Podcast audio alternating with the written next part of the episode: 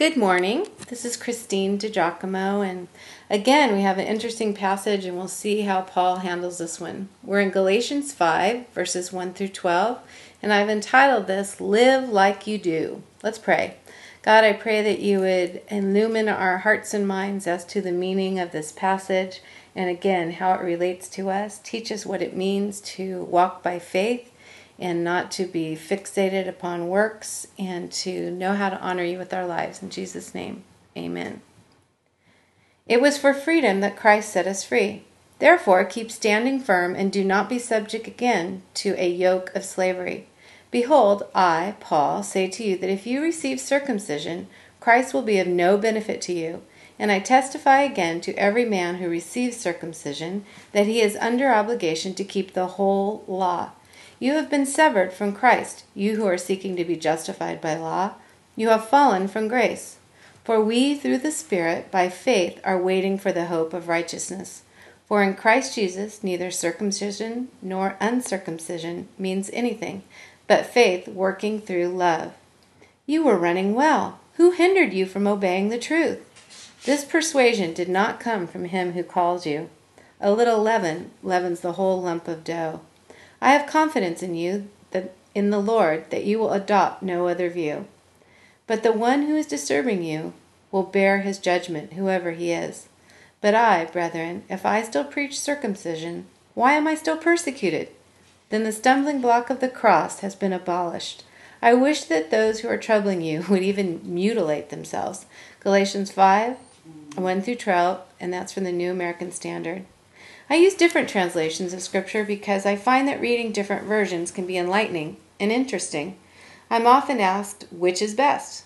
Well, that requires a subject, subjective answer, of course. For understanding, I usually start with the New International Version, which is very readable, then pick up the New Living Translation, which uses contemporary language but is still a translation. I like studying the New King James Version. For a totally different take, I consult the Message, which is a paraphrase, but I happen to think its author, Eugene Peterson, is masterful with both the languages and the meaning of Scripture. The church I attend uses the New Revised Standard Version, as does one of my favorite scholars, Dallas Willard. The New American Standard Version is always solid, and it is from that version that I just read. Well, I must confess that I am struggling with making Paul's discussion on the law poignant for us today. It just seems like, duh, why didn't they get it? Why did Paul have to come at it one way and then another? Yet, imagine if your life had been steeped in the rigors of the law since you learned to talk, and suddenly you were cut loose. Remember that the Galatians were trying to figure out how to live with all, without all matters of daily life being dictated by their adherence of Torah law. I looked up the mitzvah and included a link for you. It's at Wikipedia, and then you can type in 613 commandments. But when you do, please make sure that you scroll down. There's a couple pages of information first, and scroll down, and you see the simple list handed down by Maimonides, highly revered rabbi from the 12th century um, of Spain. It gives us insight to just how much was prescribed for them. Why, the law made it possible for the Jews not to have to think too much or make many judgments. Now, all 613 may not have been spelled out in the first century, but seeing the volume of rules shows how the well built boundaries would have been around their life. So, no, no doubt they tried to stay within those. Here in chapter 5, Paul says, You have to make a choice. The law, get circumcised and uphold every law, or you're guilty of breaking all of the law. Or, your other choice, you can learn to walk in your new freedom in Christ. But you can't have it both ways.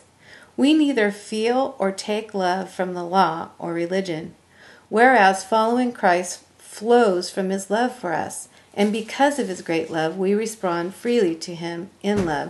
I want to say that to you again.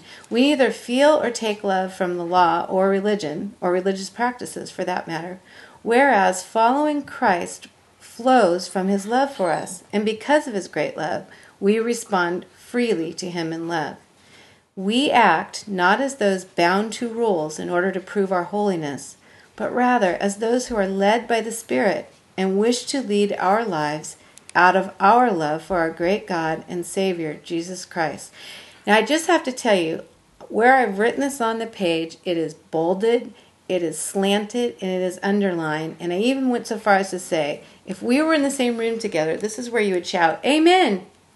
But we're not. So I'm going to read that line to you one more time because it was original, but more importantly, it came from some deep thought and prayer and study on my part. So here it is again.